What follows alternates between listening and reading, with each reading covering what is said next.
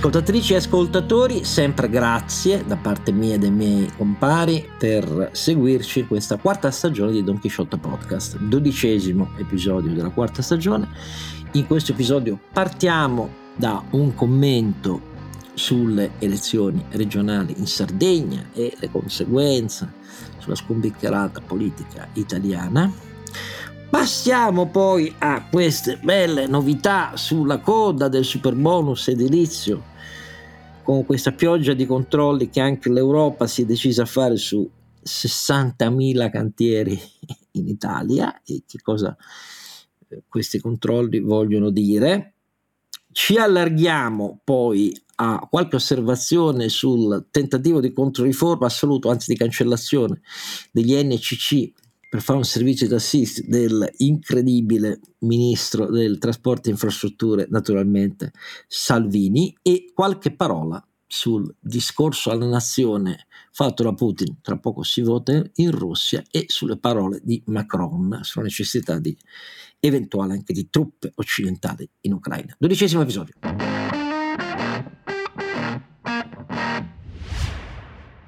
Don Chisciotte e Oscar Giannino. Eh, eh questa... È sempre lui. È sempre eh, lui. Sì, lo so, eh, purtroppo è così, tocca. E avete già sentito, anche Sancio Panza è sempre lui. È. Renato Cifarelli, vi ricordo il sito donchisciottepodcast.it e vi ricordo di schiacciare segui se ci seguite su Spotify e ogni tanto magari di metterci qualche bella recensione Bella o brutta? O brutta. Se non vi piace il podcast va bene anche quella brutta. Non c'è dubbio. Eh, io ti segnalo che tu continui ad aver bisogno ormai alla tua età contro quella di un autista, però non mi vuoi prendere. Eh, vabbè, d'accordo. Eh, eh, sbagli, ma, ma non mi arrenderò facilmente. A me piace guidare lo so, eh, me piacerebbe guidare però le tue automobili, ma questo è punto. Allora, invece, il problema non si pone con l'altro compare, lui ha motociclette in cui va rigorosamente da solo, o se si accompagna con qualcuno, certo non con uno che le conduce, ma con un passeggero o una passeggera che sta dietro. Il nostro Ronzinante. Caro Alberto Carnevale Maffè. Dov'è? Con me, perché? Allora, partiamo dalle elezioni sarde Sorpresi, cari compari? No. No, io no, assolutamente. No. Io, la, la, cosa che mi sorprende è che ormai eh, quando si fanno le elezioni locali c'è una frammentazione tale che poi la fame di poltrone eh, diventa difficile da governare, però vedremo cosa succede. Insomma. Dieci liste sostengono la Todd che ha vinto. Eh, lo so, però ha vinto. Ma quindi voi ah, vi aspettavate una vittoria della Todd? No, io mi aspettavo che eh, la candidatura della Todde, che era una candidatura tatticamente intelligente, mm, comunque no, prima donna candidata a presidenza della regione in Sardegna, con un curriculum robusto, un background professionale convincente, esperienza come viceministro discutibile, poi le sue azioni, anzi diciamo più, più che discutibili, le sue azioni come viceministro dell'economia eh, sotto il governo Conte, ma, eh, ma, ma diciamo presentabile, tant'è vero che ha preso più voti della sua coalizione, quindi vuol dire che i sardi hanno apprezzato. Ha funzionato come traino, sì. Sì, ed era un profilo, giusto, profilo intelligente, cioè un profilo non dico a chi abbia voti perché non è giusto, ma proprio convincente. E penso che i sardi siano stati più convinti per il candidato. È stato un confronto fra candidati, secondo me questo è molto importante, perché sapere scegliere i candidati, Oscar, è un pezzo importante, non devo spiegarlo a te, della, degli skill di, della politica. Qui è stato un errore di, eh, di, qualcuno e una invece scelta intelligente di qualcun altro premiata dagli elettori. Poi si può discutere, discutere che le coalizioni sono dietro, sono tutte criticabili, ma in una eh, elezione come dire, di questo genere con maggioritario secco, saper scegliere il candidato è la differenza fra perdere e vincere e qui qualcuno ha perso e qualcuno ha vinto e ha perso secondo me chi non ha saputo scegliere e ha vinto chi ha identificato qualcuno che alla fine è, è andato a premio rispetto al, al, voto ideologico della coalizione. Questa è una lezione interessante è che nelle elezioni eh, locali le candidature personali fanno la differenza a livello del sindaco e a livello del candidato alla regione sono elementi per fortuna di una democrazia non pilotata, non basata sulla cooptazione, ma basata sulla libera scelta popolare. Per me io penso che sia stato una piccola ma importante dimostrazione di democrazia, indipendentemente da chi ha vinto, no? ma il fatto che i sardi hanno dimostrato che scelgono loro. Tutto qua, e a me sembra una bella cosa. Io sono mm, colpito in prima istanza dal fatto che Giorgia Meloni, lei in persona, Giorgia Meloni, lei in persona, abbia commesso per la prima volta da che è Presidente del Consiglio Tante volte l'abbiamo criticata su questa misura, quella misura, quei toni, sul fare vittimistico, eh, non c'è dubbio. L'abbiamo apprezzata perché su tanti temi al governo si è rimangiato quello che diceva di demagogico, impossibile, irreale, velleitario e populista nelle campagne elettorali. Ma questa è la prima volta che commette un errore così grave non su materie che ha dovuto imparare per forza, studiando, è una secchiona, lo sanno tutti, da Presidente del Consiglio, e applicandovi poi magari per le soluzioni idee che non ci convincono. No, questa volta l'errore l'ha compiuto sulla materia in cui da che è giovanissima è la materia sua per elezioni, per elezione, elezione vuol dire per scelta e vocazione in questo caso, e cioè la valutazione elettorale, la valutazione di candidati per vincere le elezioni o per andare comunque avanti. Perché poi alla fine questa è stata una delle chiavi che lei ha utilizzato avendo iniziato oramai parecchi anni fa con un partito che era l'1,7% dei consensi per poi farlo salire. Invece questa volta l'errore è stato abbastanza incredibile, almeno per me, perché le tensioni con Salvini sono ormai evidenti, inutile parlarne, sono, riguardano tutte le materie e riguardano il fatto che Salvini non digerisce, non digerirà mai il fatto di stare tra il 7 e l'8% rispetto al suo massimo e soprattutto sul fatto che è il Presidente del Consiglio che non gli fa toccare palla. Su molte delle cose che lui spara rimangono proclami lanciati nel nulla e questo lui non lo sopporta personalmente. Ma proprio per questo in Sardegna, cioè la regione dove si votava per prima, la Meloni secondo me avrebbe dovuto lasciare candidato Solinas. Solinas avrebbe perso le elezioni, avrebbe intestato la sconfitta chiaramente alla Lega, guardate il risultato della Lega elettorale, eh, non è che con Solinas sarebbe assurdo a chissà quali livelli, e a quel punto alla Meloni non sarebbe rimasto altro che dire agli stessi leghisti, vedete? Invece, facendosi saltare la mosca al naso, nella prima occasione, con la tensione crescente su tutti i candidati per le altre regionali, che adesso hanno dovuto raggiungere un accordo in poche ore dopo la sconfitta del centrodestra in Sardegna, e perché è evidente, perché adesso devono fare buon viso al cattivo gioco e non urlarsi più addosso, fingere di non urlarsi più addosso, però lei ha scelto di intestarsi il candidato sapendo che quel candidato non c'era bisogno di fare scouting o di essere particolarmente acuti, cioè il candidato prescelto in assenza di altri candidabili e candidati credibili, cioè il sindaco di Cagliari, che il sindaco di Cagliari fosse caduto nel capoluogo a livelli bassissimi di consenso e popolarità era un fatto certificato. Beh, non ultimo il fatto che era quartultimo nella graduatura dei sindaci come popolarità e, e, e, fiducia e sostegno dei suoi elettori la classifica annuale che fa il Sole 24 Ore. Avendo fatto questo, lei si è intestata in primis la sconfitta come una sconfitta sua, della sua scelta e di Fratelli d'Italia. Il suo candidato, a differenza di come ha ricordato giustamente Carlo Alberto, ha preso meno voti della sua coalizione, una coalizione dove pure la Lega è andata malissimo. E, e però così la sconfitta è sua. E questo è un errore molto significativo, perché ripeto, interviene su un campo sul quale eh, tutti erano disposti a credere che lei di errori di queste proporzioni non li avrebbe commessi, invece li ha commessi. E questo inizia adesso tutta la stagione poi del, delle elezioni regionali che verranno e della grande tornata nei comuni che verrà.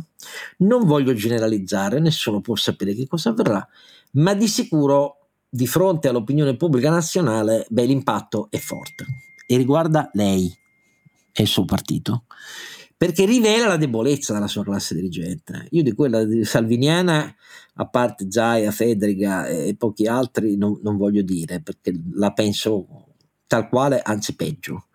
Ma il problema è che la Meloni ha commesso un gravissimo errore. Vedremo questo che cosa comporterà, però non si può fare un risolino sopra come ha fatto la stampa estera e non ammettere nessun errore se non come ha detto la sorella ma su dai che cosa è successo? Poi definitivamente ha perso per 3.000 voti. No, no non è così. Però sì è così fattualmente ma non è così dal punto di vista politico. Invece mi interessa sapere come la pensate voi sulle conseguenze che si aprono. Io dico solo questo.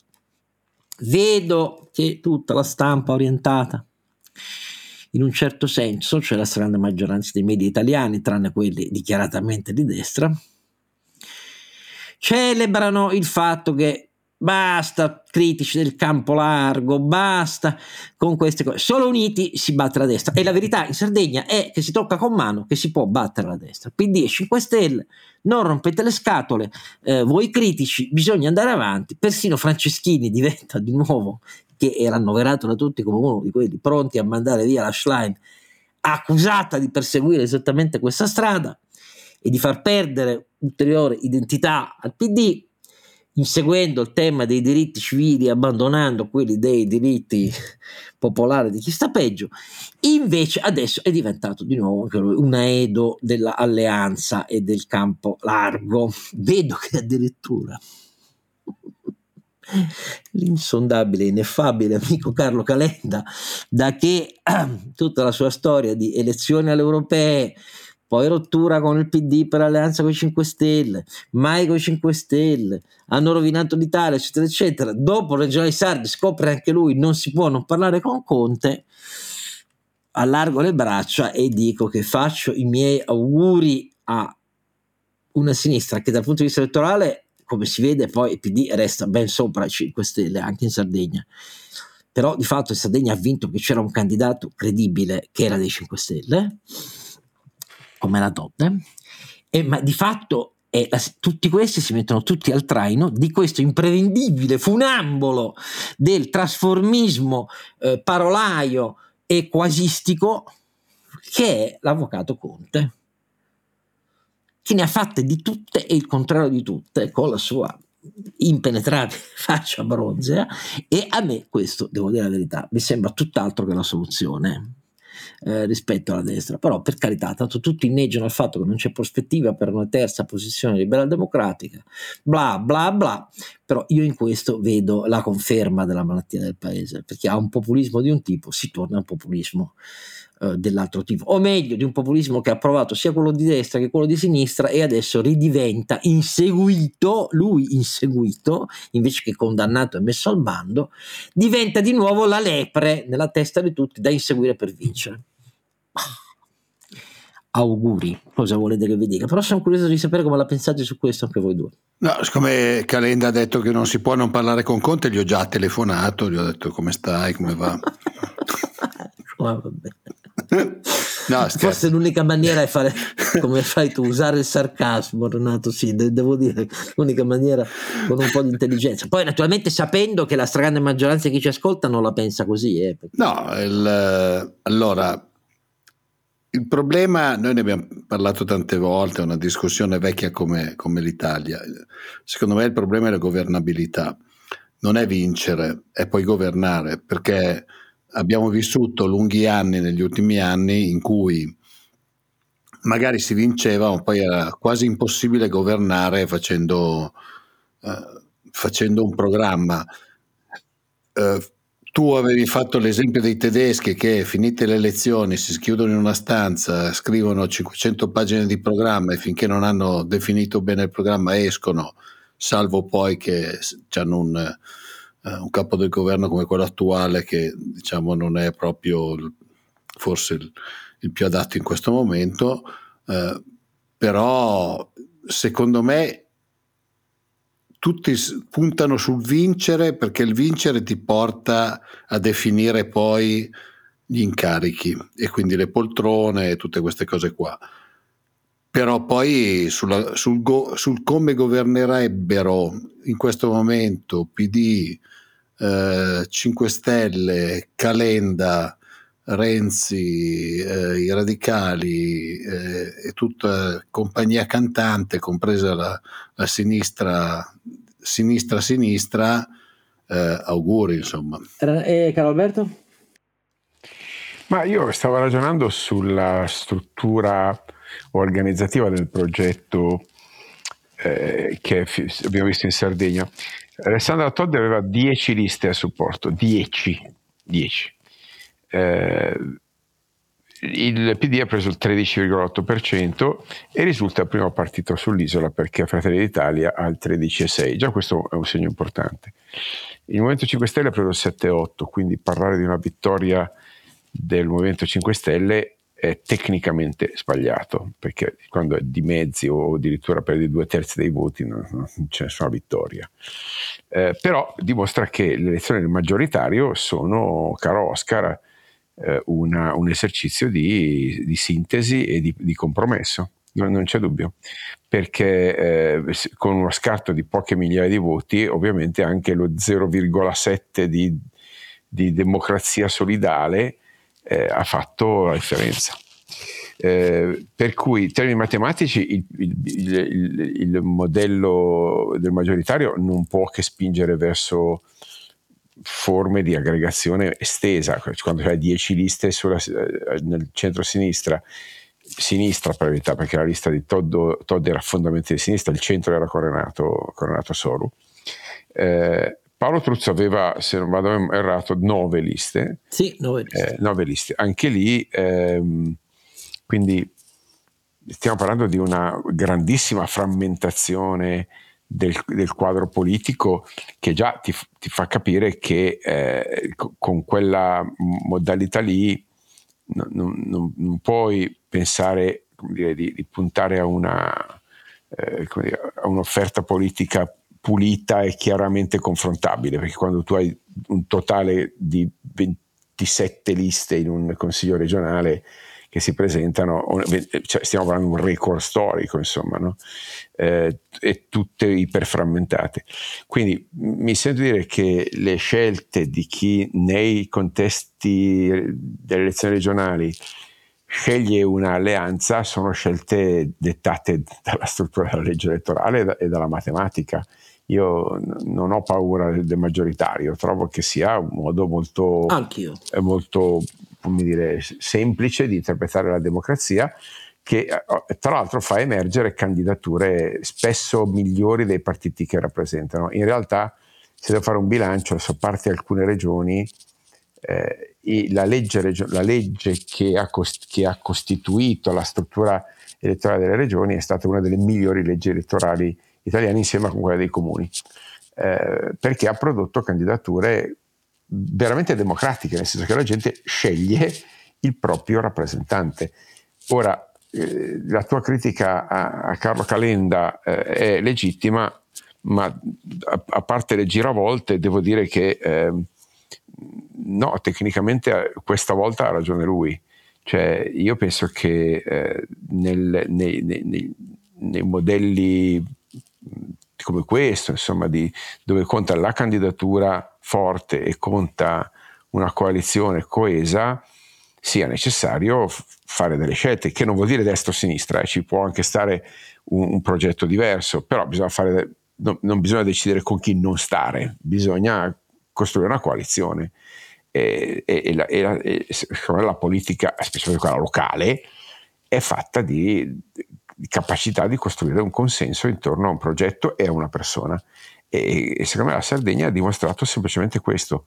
che chi ha saputo pazientemente scegliere una persona e eh, raggranellare un consenso eh, diciamo organizzativo e sufficiente ha portato a casa il risultato. Poi non possiamo trarre lezioni troppo generali perché stiamo parlando veramente di un'incollatura. No, eh. Quindi, però eh, è la dimostrazione che anche in questi casi contano, eh, contano i dettagli.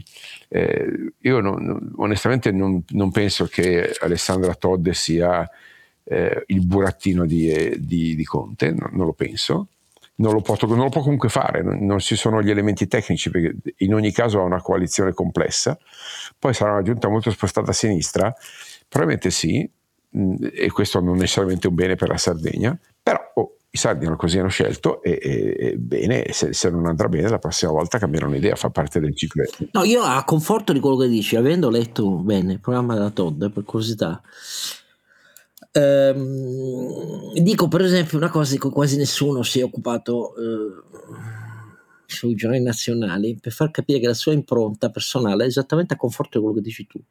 Anch'io ho questa impressione, magari un'impressione che però a quel punto legittimava Calenda ad appoggiare lei, eh, no, non a non appoggiarla. Adesso dice che dice deve parlare con, con Conte, perché questo è, Conte è la persona sbagliata con cui parlare. Perché faccio un esempio: uh, la parte del programma energetico presentato da mm, Sana Todd è una parte che apparentemente piace agli ecologisti estremi perché ovviamente sposa gli obiettivi entro pochi anni eh, della decarbonizzazione totale eccetera eccetera. Però a leggerlo bene in realtà delude la parte diciamo così ideologica perché punta al gas per una lunga transizione. Il gas significa dal punto di vista dell'infrastruttura, il gas di metano ce n'è pochissimo in Sardegna che, che gira, no? non è una delle componenti fondamentali del mix energetico regionale, anzi neanche residuo, perché dovete sapere che la Sardegna è una col, col mix energetico, la regione del mix energetico, naturalmente stiamo parlando di una regione particolare perché ha una connessione col sistema nazionale, è un'isola non esattamente agevola come gli altri, e praticamente la regione con la più alta percentuale di mix energetico da fossili Puntare sul gas come transizione realisticamente significa una transizione lunga, infatti chiede nuove infrastrutture di collegamento per il gas eh, con la rete nazionale e per la componente LNG liquida del gas. Secondo esempio, sempre in, ambiente, in ambito energetico, piaciuto tantissimo agli ecologisti ideologici che annunci lo stop alla, alle nuove concessioni eoliche. Se uno legge bene, capisce che dietro c'è un altro ragionamento, secondo me invece sensato. Poiché siamo in pendenza dell'attuazione del disegno di legge sulle aree idonee del governo, Fichetto Fratin, la Todde dice: voglio, se eletta, voglio essere io, in Regione Sardegna, a decidere le aree idonee, idonee per gli impianti eolici nel nostro, nella nostra regione ha un'idea di stazioni flottanti più che, più che sulla terraferma e così via, però questa è una cosa giusta, non significa dire no agli impianti eolici, significa no a scelte arbitrarie che vengono da Roma magari senza conoscerla troppo la Sardegna. Anche, anche lì ci ho visto un'intelligenza dei fatti, perché oltretutto nella fattispecie, come diceva Totò, alla Sardegna nell'ambito della conferenza Stato-Regione toccava il coordinamento delle regioni proprio su questo aspetto tecnico delle aree idonee, che è uno dei termini fondamentali perché come sapete noi ci siamo dati obiettivi straordinari di realizzazione di tonnellate di gigawatt eh, di eh, energia elettrica da FER, ma siamo indietrissimo sul permitting degli impianti e anzi eh, molti sono aggiudicati i terreni e poi li danno al mercato secondario, agli operatori, insomma c'è un grande casino al di là dell'ottimismo sempre di circostanza sul raggiungimento di obiettivi così impegnativi di eh, quota elettrica così rilevante da fare in pochi anni. E quindi io tipo, sono d'accordo con quello che dici, ecco, non c'è dubbio, dopodiché eh, quelli come Todd sono un'eccezione rispetto ai candidati del 5 Stelle, però cioè non detto, ha vinto anche per questo e va riconosciuto. Cambiamo argomento, cambiamo argomento. Vedremo poi che conseguenze questo avrà sui tre mandati ai presidenti regionali e così via. Molto probabilmente si stempera gran parte dei no che la Meloni stava apponendo a Salvini. Vedremo se questo batterà, basterà a Salvini, eh, perché poi in caso di insoddisfazione al voto europeo niente mi leva dalla testa e Salvini non si fa affatto mandare a casa. Chiede una verifica al governo a costo di dire non va bene per me e non me lo faccio andare bene. Questa è la scommessa che faccio io, posso sbagliare.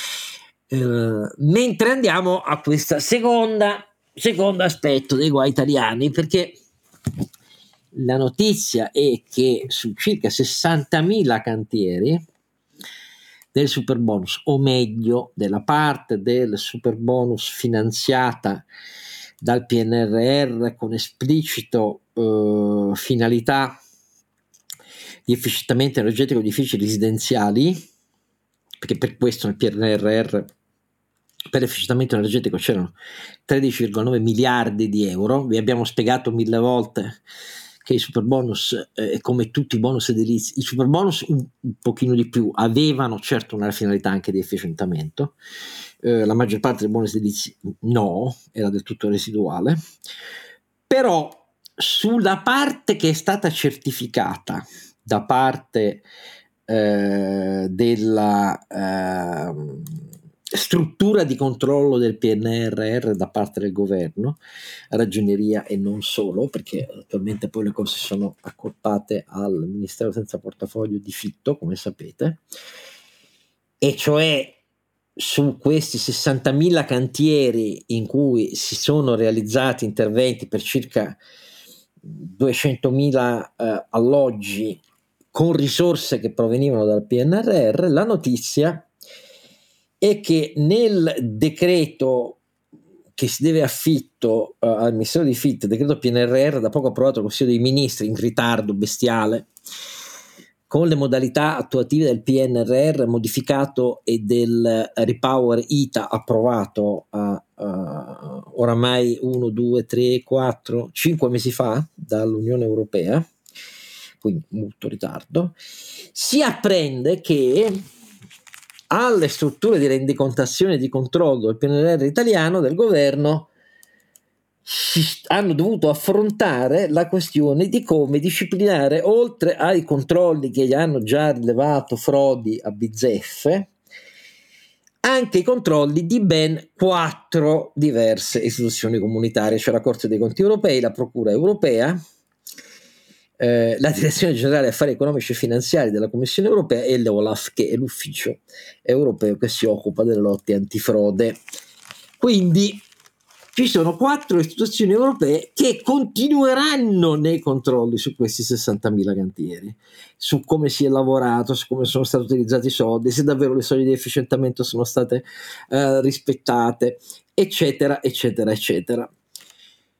Diciamo che questa notizia conferma che siamo finiti nel mirino.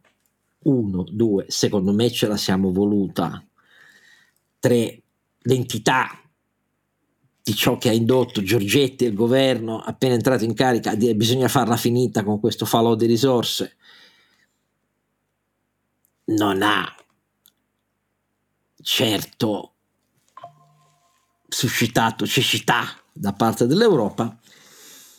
E tutto questo però finisce quasi per una notizia di cronaca a margine, mentre secondo me rivela in profondità il male del nostro paese quando ci sono queste risorse così ingenti che la macchina pubblica non riesce ad amministrare in spese davvero efficaci, davvero rapide, davvero con ricadute sulla produttività e in questo caso sull'efficientamento energetico, ma invece le utilizza per il comando della politica a fini elettorali di costituirsi. Io la penso un po' così, anche in questo caso dite la vostra. Caro Alberto, iniziamo da te.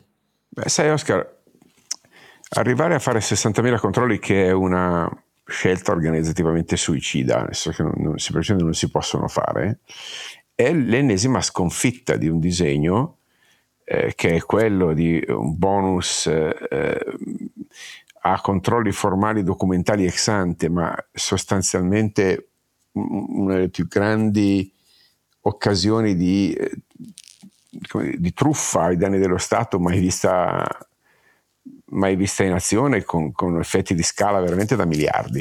E, e non sto parlando per finta, sto purtroppo citando le rendicontazioni e le analisi fatte da diversi soggetti istituzionali su questo scellerato eh, progetto. Oggi ovviamente siamo di fronte a una, all'ennesimo passaggio di, eh, di disegno disfunzionale di, di, provvedimenti di questo genere. Io ricordo molto bene eh, quando questo progetto fu eh, ipotizzato di, di aver partecipato a un team di lavoro che pur dissentendo sulla natura della misura, il 110 era oggettivamente completamente distorsivo, ma nella presenza che è un po' comune a tutta Europa di eh, incentivi agli interventi di efficientamento energetico, che sono un dato, se vogliamo, eh, corretto in termini di comportamento pubblico, eh, ma che va studiato con grande attenzione. Bene, ricordo che ipotizzammo un, una serie di eh, meccanismi di controllo incrociato, ovviamente basati su sistemi digitali, che eh, avrebbero consentito di non avere bisogno dei controlli, no? perché li facevi E sul conflitto di interesse. Esatto.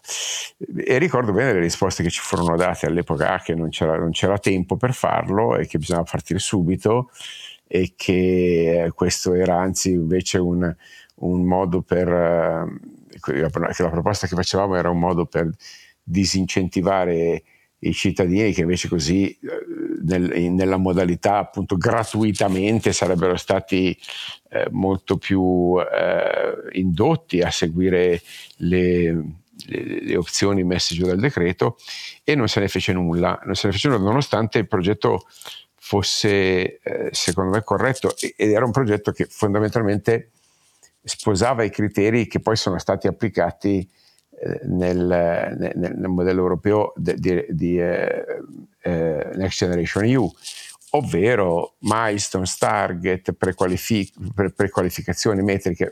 Di fatto si trattava di usare uno strumento di sussidio, ma usarlo come occasione per imparare un metodo diverso. Bene, questa occasione è stata buttata al vento anche nel metodo, nel merito ne abbiamo già parlato tante volte, no? Ma anche nel, nel metodo è stata buttata uh, al vento e oggi paghiamo il prezzo della vergogna, della ignominia di vederci eh, messi, messi, sotto di fatto il, il vaglio e, e, mi aspetto che ovviamente da queste non 60.000 ma sicuramente qualche migliaio di, eh, di eh, controlli emerga una situazione di malaffare diffuso. Quindi oltre al danno anche la beffa. Complimenti agli scellerati che questo progetto l'hanno voluto e non hanno voluto sentire né ragioni né metodo, eh, perché hanno squalificato anche invece un, una um, importante azione che è quella appunto del, dell'intervento di qualificazione energetica degli edifici.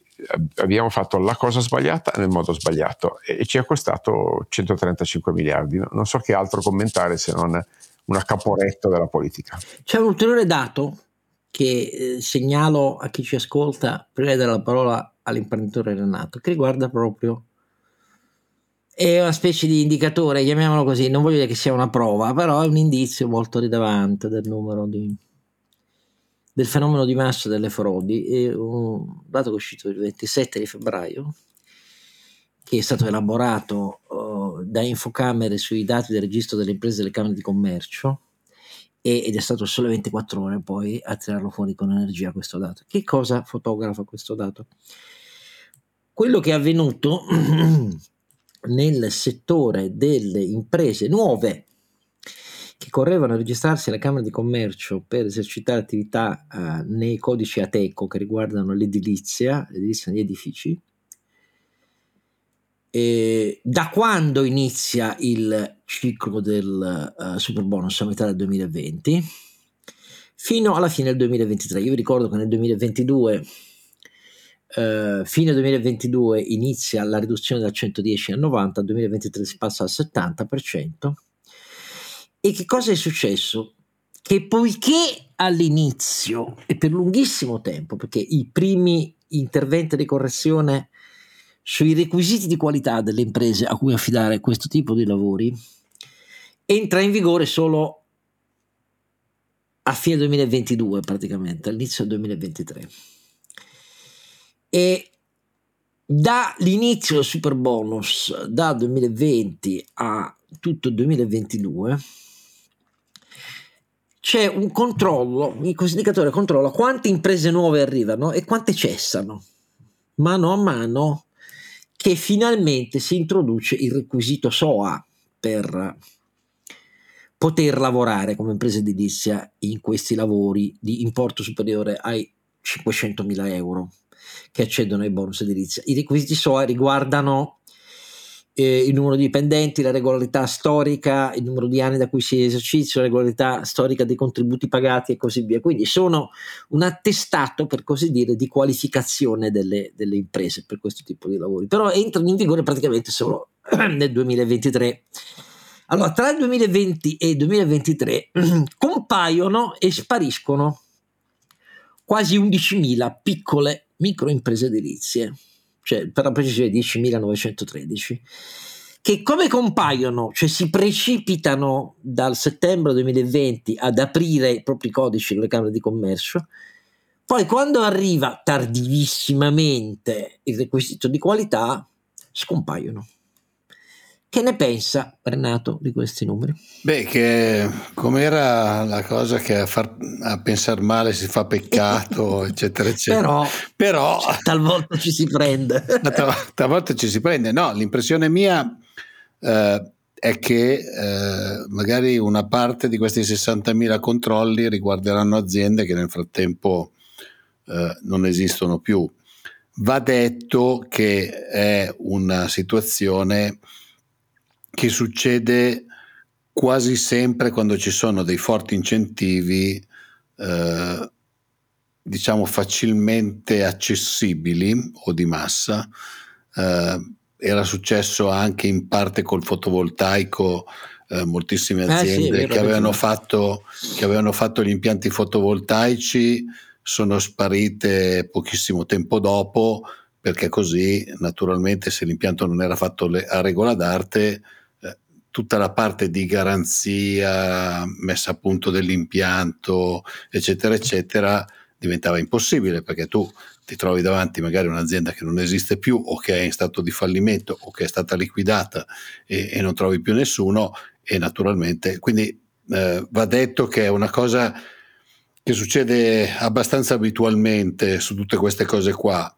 Eh, Secondo me è una forte componente, è evidente che nel momento in cui tu dici 110% e quindi non hai un conflitto di interessi, eh, mancano le aziende in grado di fare i lavori, perché non dimentichiamoci che quando ci sono delle, eh, dei cambiamenti così forti in un mercato istantaneamente, eh, le aziende hanno una certa rigidità nell'adeguare eh, le proprie capacità produttive a quello che è il mercato del momento e quindi poi ci sguazzano dentro queste cose qua. Uh, io rimango, rimango, del parere che l'abbiamo detto un, non so quante volte che era mal congegnata a livello iniziale, quindi ci troveremo per, per, lunghi anni polemiche su tutte queste cose qua. Sì, sì, non c'è dubbio. Io però per una volta plaudo alla Presidente dell'ANCE Federica Brancaccio perché il Presidente dell'ANCE dopo la strage al cantiere Selunga, oltre a assumere un atteggiamento proattivo delle imprese di costruzione sulla questione della sicurezza sul lavoro, eh, chiedendo misure serie per che coinvolgano sindacato, governo e imprese del settore, appunto nella qualificazione minima necessaria per le imprese che riguarda anche la sicurezza, ma non solo la sicurezza per la realizzazione dei lavori e io ritengo che questa volta sia finalmente una posizione proattiva seria e costruttiva. Ecco, non la lamentazione e basta del fatto che il ciclo degli investimenti edilizi è ovviamente caduto con la diminuzione dell'entità eh, degli incentivi. Però Federica Brancaccio si è proprio scagliata in questa settimana contro queste microimprese prive di qualificazione che la politica ha voluto all'interno del perimetro uh, dell'edilizia italiana per realizzare questi lavori per l'importo di miliardi, dicendo senza qualificazione minima necessaria non c'è né tutela del lavoro, uh, né reddito e contributi regolarmente versati, né qualità del servizio, né rapidità, efficienza e produttività dei lavori. E mi sembra una sintesi perfetta. Se l'ANCE avesse esercitato con durezza fin dall'inizio, fin dal 2020, una pressione in questo senso, sarebbe stato meglio. Però meglio tardi che mai. Ora pausa e andiamo a vedere due altre cosette importanti.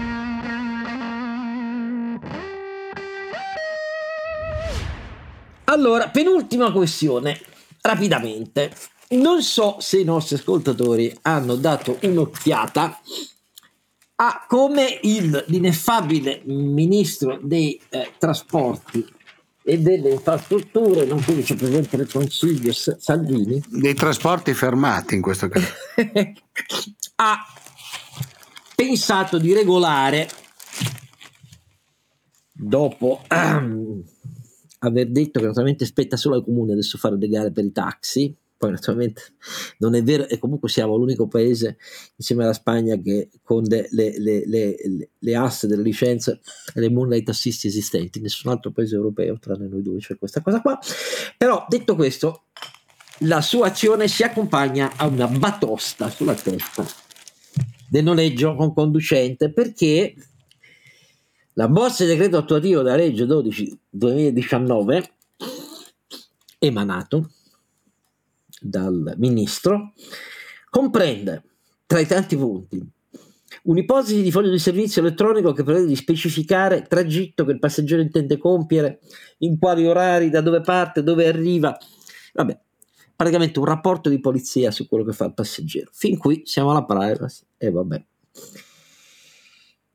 Poi reintroduce la separazione di almeno un'ora tra un servizio e l'altro degli NCC cioè il ritorno alla stazione di partenza ordinaria da parte di C che deve aspettare per eh beh, almeno bisogna far raffreddare il motore Oscar eh, ci avrà certo, ragione cioè, eh, poi il divieto di intermediazione. Attenzione negli ultimi anni si erano sviluppati rapporti di intermediazione tra NCC, cooperative di taxi, eh, Uber, eccetera, eccetera. No, no, no, divieto, ma non solo con le piattaforme. Eh, eh l'interoperabilità è, è, è, una roba brutta, eh, Oscar. Bruttissimo, ma non solo con le piattaforme, con i consorzi, con le cooperative, no, neanche le agenzie di viaggio, neanche assolutamente vietatissime.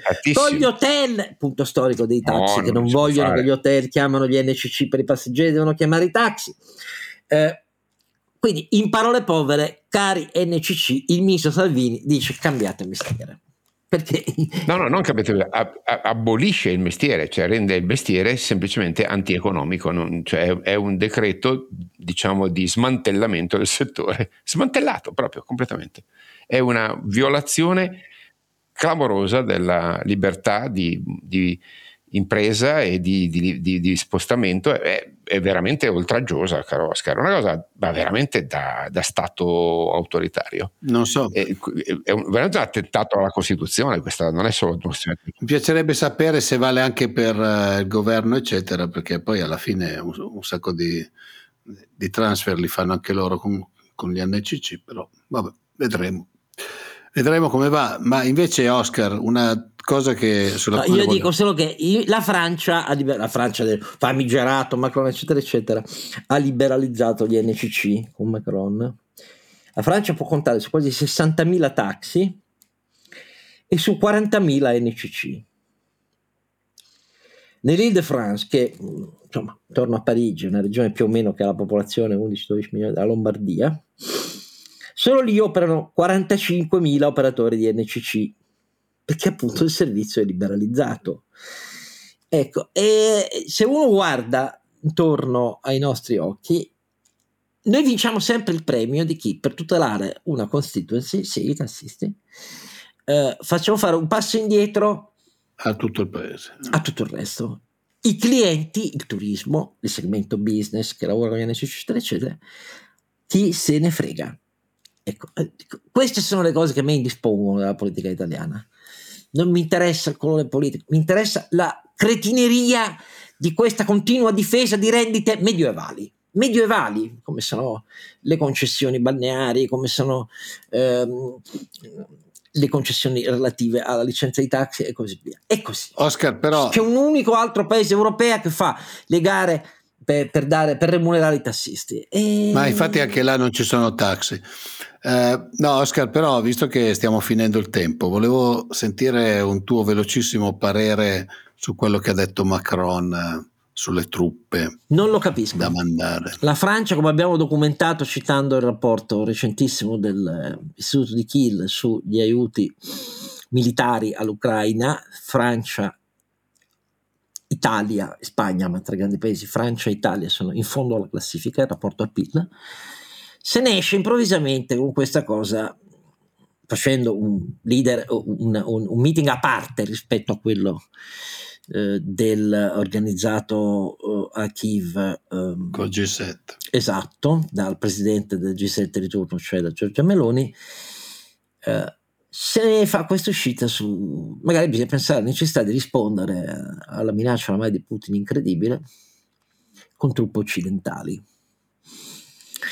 allora, i, dal punto di vista, non si può pensare che Macron sia così provveduto da non sapere che questa misura ovviamente è stata immediatamente bocciata con incredulità totale dal eh, segretario generale della Nato, dal cancelliere Scholz che dicendo mai e poi mai noi non siamo in guerra con la, la Nato, non è in guerra con la Russia e sono due anni che ripetiamo che Putin dice stronzate quando dice che la guerra nasce dal, dagli attacchi della Nato e dell'Occidente e così via.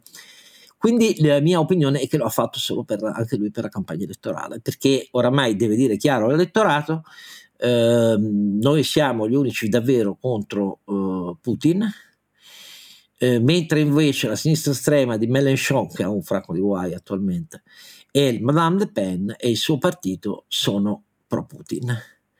E quindi è stato ovviamente per farsi dire di no da tutti questi soggetti, ma a casa sua, perché dal punto di vista del contributo al sostegno all'Ucraina queste frasi sono ha fatto solo controproducenti, cioè, sono un boomerang. Ma no, Oscar, io non, non sono completamente d'accordo. In teoria dei giochi questo è un principio di ambiguità strategica, cioè eh, allarga il, perimetro delle ipotesi di risposta, allarga le, le, opzioni di risposta e comunque lui non ha parlato necessariamente di truppe di terra. Per me, per esempio, imporre una no-fly zone era una roba saggia e lo è ancora oggi ed è una delle cose più importanti da fare e questo vuol dire inviare delle truppe non necessariamente sulla terra ma che pilotino allora caro Alberto io, io cioè, dal punto di vista del principio ti do ragione eh.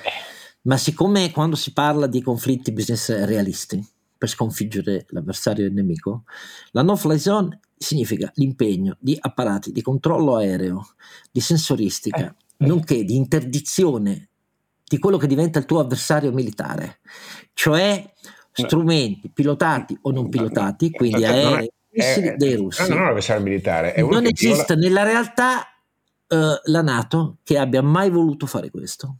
Noi facciamo circuitare i nostri aerei di sorveglianza della Nato, americani e britannici, subito fuori dallo spazio aereo um, dell'Ucraina e ben lontani ovviamente dai confini dello spazio aereo russo.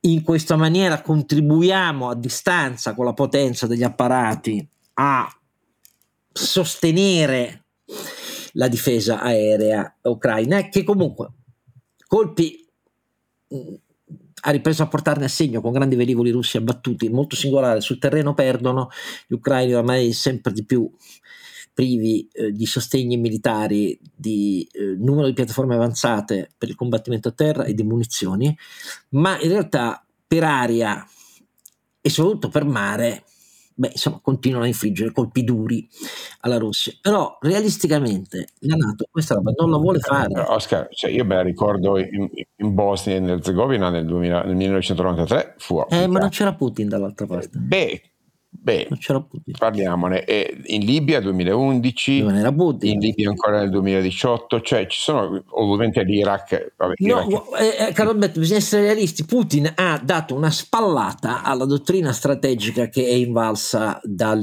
dalla nascita delle armi nucleari, tutta la guerra fredda fino ad oggi.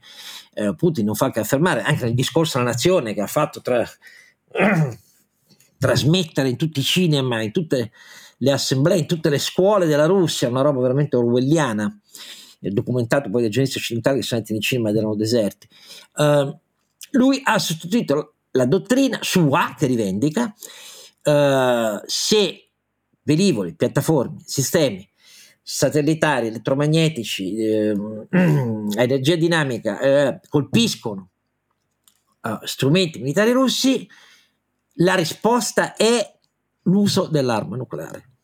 Tattica, non voglio dire i missili strategici, ma è tattica. Allora, di, di, di, fronte a questo... Di fronte a questa la risposta di Macron è la risposta dal punto di vista della teoria dei giochi corretta, mi, mi dispiace, questo è il mio pensiero. Cioè, eh, sarà corretta, ma se o individui chi è capace di eh, sostenerla o altrimenti è, è, semplicemente una cosa che non... No, chi è ca- tecnicamente capace ovviamente un, una sommatoria di paesi non ci userà la Nato, lo può fare politicamente capace, abbiamo visto che c- nessuno ha gli attributi politici. Eh, guarda, per, fa- per, costruire una cosa simile la si costruisce con mesi di negoziati riservati, numeri alla mano. Eh, de- sì, sì, beh, ci è due anni. Lui è il primo che dice che eh, il nucleare francese è indisponibile per l'Europa, che resterà sempre sotto il controllo degli interessi della Francia. Quindi sai o uno mette sul tavolo disponibilità proprie e poi non lo fa in un discorso pubblico così. Cioè no, non lo fa in un discorso pubblico così. Ovviamente è una questione di standship. Non lo so, io ho trovato invece una mossa, una mossa intelligente, ovviamente rischiosa, eh, ma, eh, ma, dal punto di vista, ripeto, della game theory è la risposta giusta da dare a Putin, il quale se no ha, a mano libera. Sostanzialmente sta ricattando... Eh, non so se conosce la teoria dei giochi Putin, ma comunque... no, no, beh... no, Macron la conosce di sicuro però, un po' come si Sì, quello sì. Macron sicuramente la conosce. E, e, e, in effetti il mio giudizio è un giudizio conoscendo il personaggio, che ovviamente queste cose le, le, ha studiate, e la sua risposta è una risposta secondo me elastica, perché lui dice non posso escludere, non ha detto voglio, molto, cioè, leggiamo bene la struttura. e quando oggi ha ribadito guardate che non è stata una buttada, è stata pensata, io come, invoco un minimo di, dire, di analisi critica eh, perché non stiamo parlando di un deficiente, stiamo parlando di qualcuno che pesa bene le cose che dice e che le fa co- con un criterio. Allora, uno può non condividere il criterio, ma dire che il criterio non c'è, non lo so, io mi sento un pochino più prudente. Ciò detto, ci sono storie di grande successo del no-fly zone eh, che non sono state dichiarazioni di guerra, sono state forme di prevenzione della guerra, non sono e, e, e, semmai come dire, il soggetto che deve porsi il problema è chi la vuole violare quelle no fly zone, visto che stiamo parlando di una cosa richiesta da uno Stato sovrano. Eh sì. Quindi non lo so, ecco, e ripeto, sto parlando di no fly zone che è la cosa più, più estrema del, del, della tesi di Macron, il quale potrebbe tranquillamente semplicemente dare un supporto alle, eh, alle, stazioni di artiglieria di nuova, di nuova, generazione che potrebbero arrivare. Quindi, ah, ecco, eh, cioè, che, forse il problema a breve è quello di eh, dare più sostegni concreti agli ucraini, questa è la mia idea. Però naturalmente è la mia idea, Roberto, tu hai ragione dal punto di vista di principio. Io penso che ci sia troppi ritardi e troppi errori nella, nella mancanza di una dottrina di difesa eh, europea perché una nazione di difesa europea si costruisce eh, dando prospettive di lungo periodo al finanziamento, cioè sì, un fondo comune europeo anche per questo, oltre che per le due transizioni. Certo che sì, A, B, abbandonando l'idea del procurement nazionale e, e affidando tutto all'OCCAR, all'organismo europeo per la cooperazione militare. Per esempio, forze armate italiane, soprattutto la Marina, eh, in, questo, in questi anni ha fatto scelte decise. Tutti i maggiori progetti di ammodernamento della, della Marina sono affidati all'OCCAR. Ecco, quelli francesi no, adesso per dirtene un'altra. Dice a quel punto la Francia, con il Regno Unito fuori dall'Unione Europea, l'unico nucleare è il mio è a disposizione, non significa che sia fuori dalla catena di comando francese, però è a disposizione in caso di un nemico che ci minaccia con la dottrina di risposta nucleare a interventi militari tradizionali, di difesa, perché questi sono i nostri. E cioè servono tutte queste cose qua, che nel discorso di Macron mi dispiace non c'erano. Però oh, eh, dal punto di vista teorico hai perfettamente ragione. Comunque lasciamo questo interrogativo anche ai nostri ascoltatori, diteci come la pensate il nostro tempo ai, ai, ai, è andato oltre e quindi non mi resta, ringraziando i miei due splendidi compari e ringraziando tutti voi che continuate a seguirci, che darci eh, e darvi appuntamento al tredicesimo episodio della quarta stagione. A presto e grazie!